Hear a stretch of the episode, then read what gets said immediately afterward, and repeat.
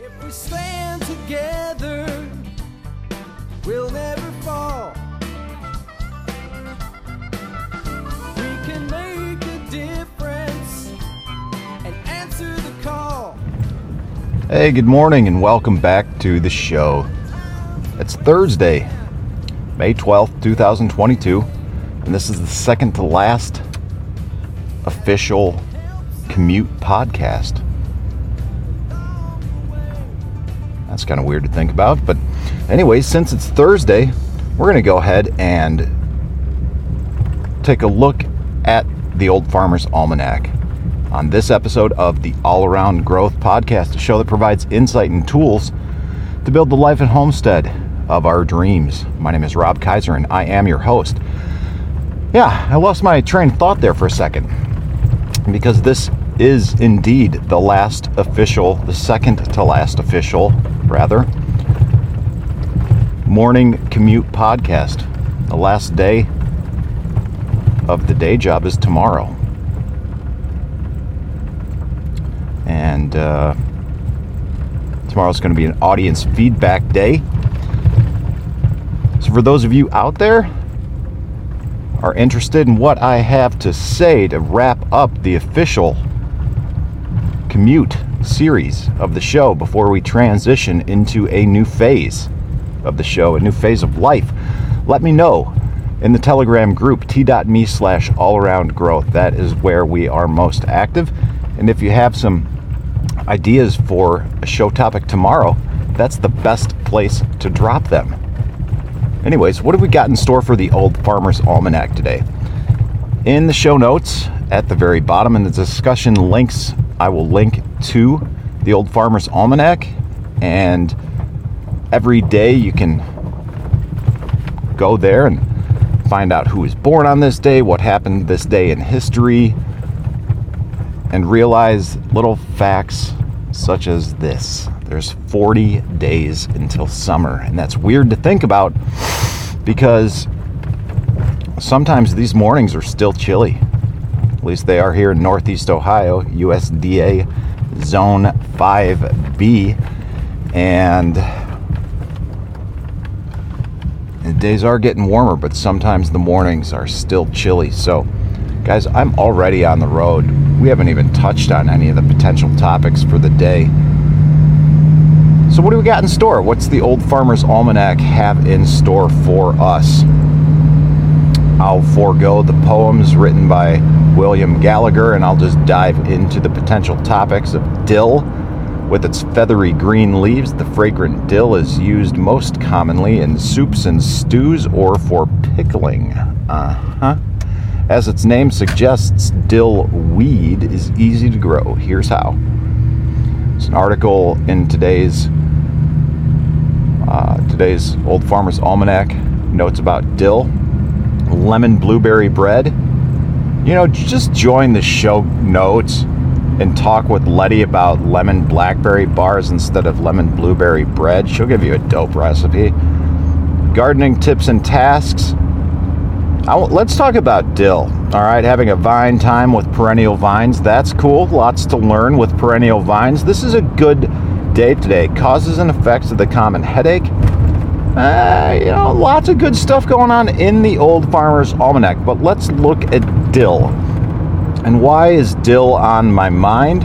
Well, dill is on my mind because we use a fair amount of it in the pickles that we make, in the lemon dill sauerkraut that we make. That is one of the six, hell, I don't know. We make a lot of different sauerkrauts. We've got lemon dill kraut, we've got beet kraut, we've got curtido, which is a Central South American flavor profile sauerkraut. We make a jalapeno cilantro, we make the old traditional, we make caraway.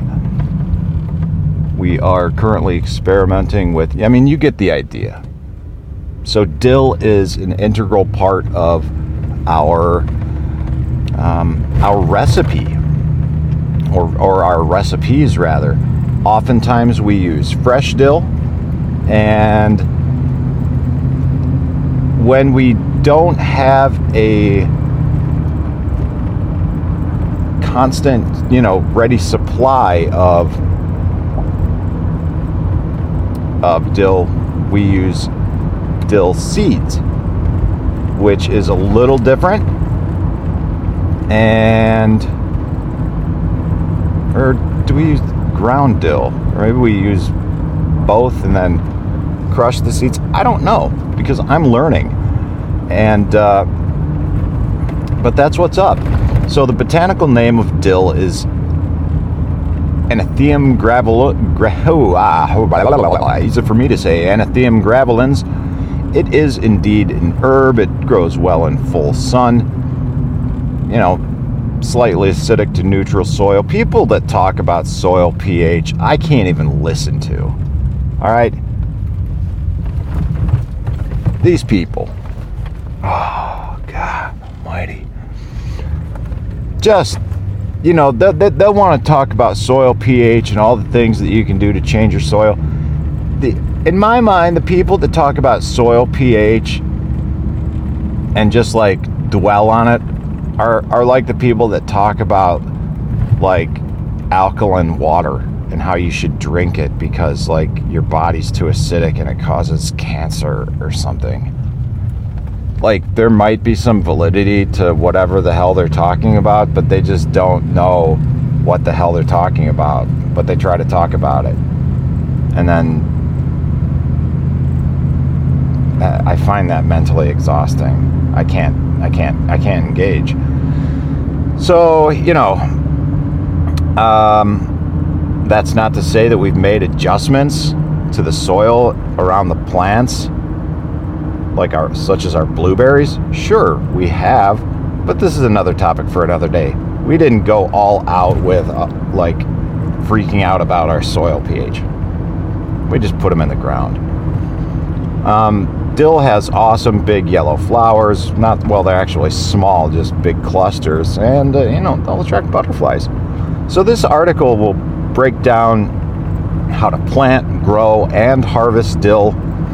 It gives you some information about dill. Um, you know, little facts like it's native to Eurasia and the Mediterranean, and dill is most at home in warmer climates. That's an annual herb, so to create a permanent patch of dill allows some of the plants to flower and go to seed each each year. So you have plenty of dill. Early dill, that is, too. Sorry, you got beneficial insects coming in with the dill. There's a whole section on planting and when to plant dill, when to plant and sow by seed. Your soil temperatures should be warm when you're sticking dill in the ground, um, because it thrives in warm temperatures. Don't want to throw your dill out there now. That's going to be a bad idea. Um, you're going to want to be starting your dill seedlings indoor. All right, so all of that and more about dill, information about growing dill. You know, if you've ever seen dill, it gets big, it gets gangly. You're going to want to stay on top of the water, otherwise it's going to dry out and get stressed. So just keep growing, keep watering, keep sowing seeds, and that's it. There's a couple of recommended varieties of dill, such as fern leaf, which is a compact variety, works well in containers, does not seem to bolt as often as others. There's also bouquet, which is a larger variety that produces a lot of seeds. And there is a variety called mammoth, another tall variety, and considered one of the best for pickling and other culinary uses, such as potato salads, cucumber soup, and fish dishes. So there's a bit of wit and wisdom and other information about dill, some recipes, refrigerator dill pickles, dilly beans, Um, dill and potato cakes, cooking notes. You know, there's just a lot of information about dill. So, you know, for guys, for guys, for guys and gals out there that are new gardeners, and you know, I'm one of them again. I met somebody last night, customer of ours at the day job. I'd like to say he's uh, someone that might even become a friend. He lives here in Medina now. He met down at P J Marley's right next to, kind of below the lodge, and he was just getting some takeout food because he had put in a long day. And um, I was just coming from church. But we met and talked briefly, and he said that he's a firm believer and sometimes you have to take a step backwards to move forward, or something to that effect. And, you know, one of the things that's happened to me is that I get so caught up in the industry that I get so lost in the seasons of life. Spring, fall. I haven't actually kept and worked a garden myself in a very long time. And the last time I did, it was so focused on profit that I lost sight of any fun involved in it. Yet I didn't make a profit at all.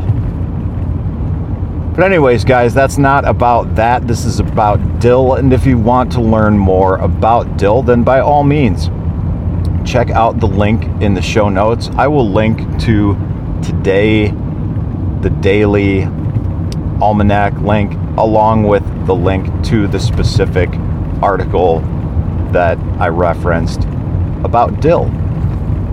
And that's about it for today's show. Tomorrow's Friday, like I like I said, audience feedback show on Friday, and it is the last of the official shows on the morning commute. So if there's something in particular that uh, that you'd like to hear about that doesn't require a lot of prep work, because that's not something I'll be doing tonight or tomorrow, just something you'd like me to talk freely about, join us in the chat, t dot m e, and let us know.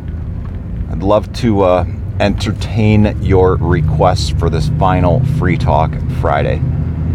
Anyways, guys, thank you very much for tuning in today. I wish you a wonderful Thursday. I hope that it's a great day, and I definitely look forward to catching up with you in the chat today. I look forward to talking with you tomorrow. This is Rob Kaiser, and thank you.